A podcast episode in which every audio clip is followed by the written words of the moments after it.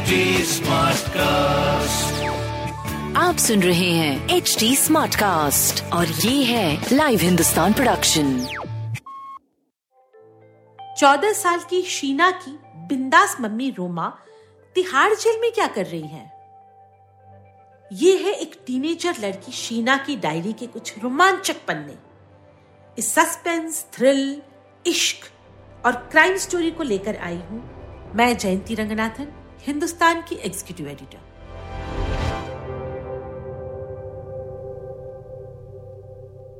शीना की डायरी का चौथा एपिसोड, जिंदगी के हसीन हादसे।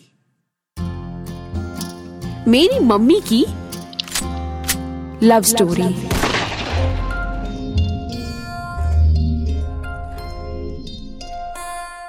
हाँ, मम्मी घर छोड़ के चली गई। कहाँ मुझे नहीं पता। कभी कभार मुझसे घर के फोन पे बात कर लेती, मेरा हाल पूछती, स्कूल का हाल पूछती, नानी के बारे में पूछती, फिर ये कह के कि मैं तुझसे जल्दी मिलने आऊंगी फोन रख देती।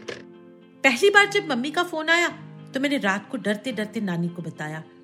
इन दिनों नानी और मेरी बात भी बहुत कम होती थी। नानी को गुस्से में या परेशानी में देखा। वो तो जिसे हंसना ही भूल गई थी। शाम से पैक छुड़ाने लगती। मम्मी के जाने के बाद एक दिन खबर आई कि जिम में पुलिस आई थी। मुझे रघु ने बताया। रघु खुद भी तो कुछ दिन जिम में काम करने लगा था। पुलिस के नाम से मुझे डर लगा। सबसे पहला ख्याल आया, पुलिस मम्मी को पकड़ने तो नहीं आई। पता नहीं क्यों मम्मी के लिए घबराहट सी हुई। यह भी समझ नहीं आया कि मैं ऐसा क्यों सोच रही हूँ। 2 दिन बाद रघु ने बताया कि वो किसी जिमी नाम के आदमी को ढूंढते हुए आए थे, पर जिसे वो ढूंढ रहे थे वो नहीं मिला। जिम के ओनर को अपने साथ थाना लेकर गए। बस इसके कुछ दिनों बाद जिम पे ताला लग गया। बात आई गई हो जाती अगर मैंने मम्मी को ये बात नहीं बता देती। मम्मी का फोन आया था।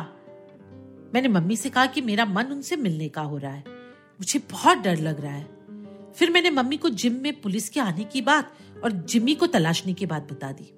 मम्मी चौंक गई। तुझे किसने बताया? जिमी के बारे में तुझे क्या पता है? मैं रुक गई। बस मुझे तो उतना ही पता था जो रघु ने बताया था। मम्मी की आवाज उखड़ गई। शीना, मैं देख रही हूँ रघु जैसे लौंडों से ना तेरी कुछ ज्यादा ही दोस्ती हो गई है। तुझे उससे बात करने की क्या जरूरत है? अपनी पढ़ाई पे ध्यान दे। 8वीं फेल को तो कोई नौकरी भी नहीं देगा। मैं रोने लगी। एक तो मम्मी मेरे पास नहीं, दूसरी वो जिस बात पे मुझे डांट रही है उसमें तो मेरी गलती नहीं है।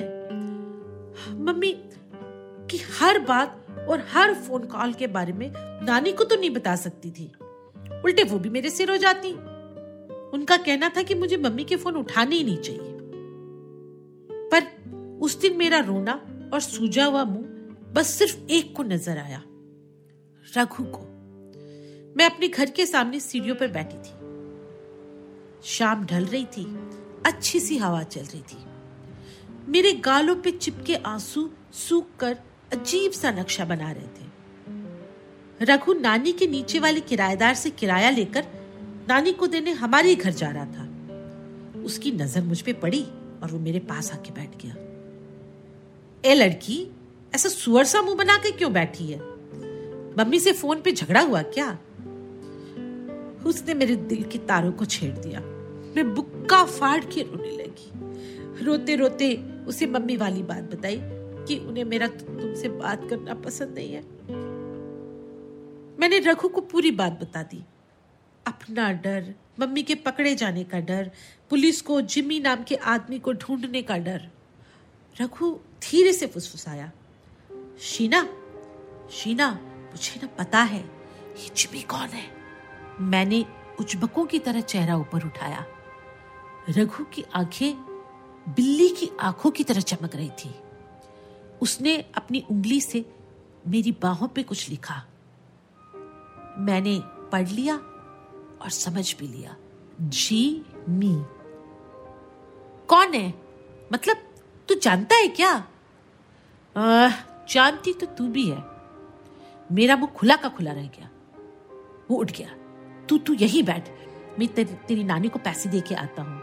नानी मेरा कमीशन देगी तो उससे गोलगप्पे खाने चलेंगे, फिर तुझे ना कुछ दिखाऊंगा भी। वो दौड़ता हुआ नानी के पास पहुंचा और वहीं से सीढ़ियां लांघते हुए नीचे लपक लिया। 10 मिनट बाद वो फिर से मेरे सामने खड़ा था। उसने अपने हाथों में एक कागज मोड़ के रखा हुआ था। मुझे उठने का इशारा किया। बिल्डिंग के सबसे ऊपर फ्लोर में रहने वाले किराएदार ने कुछ ही दिनों पहले घर खाली किया था।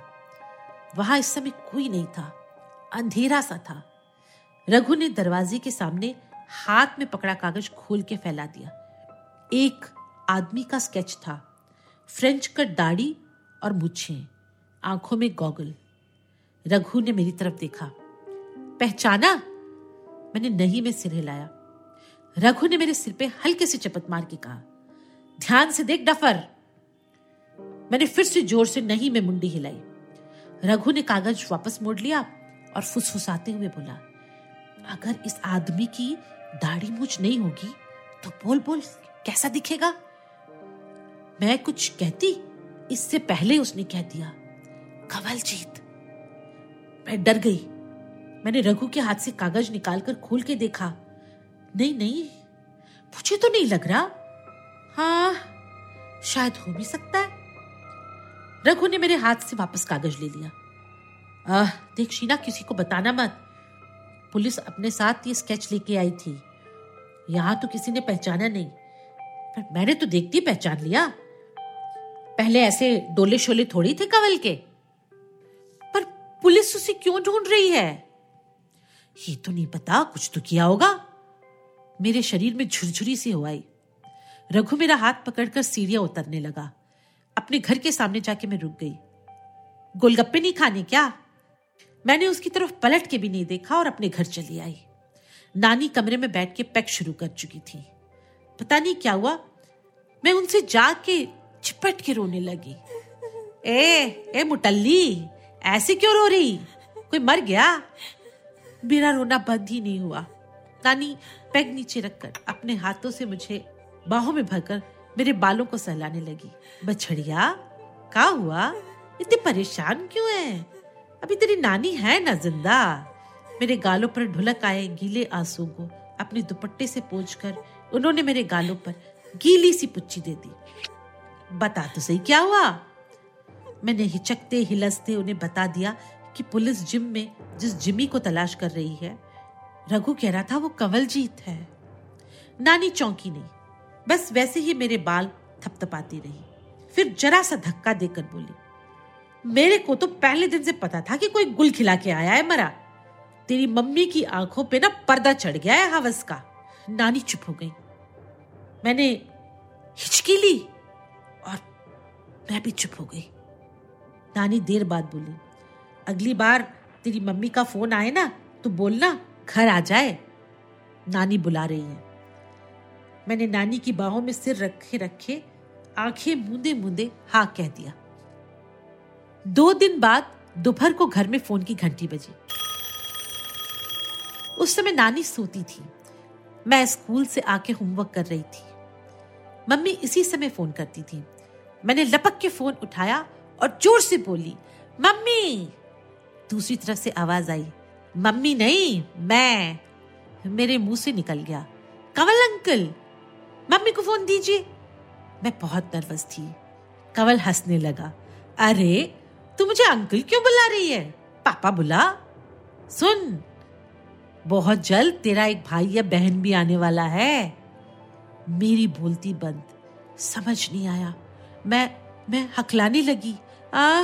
वो मेरा अरे तेरी मम्मी को दूसरा बच्चा होने वाला है शीना। तू यहाँ आएगी उसकी देखभाल के लिए।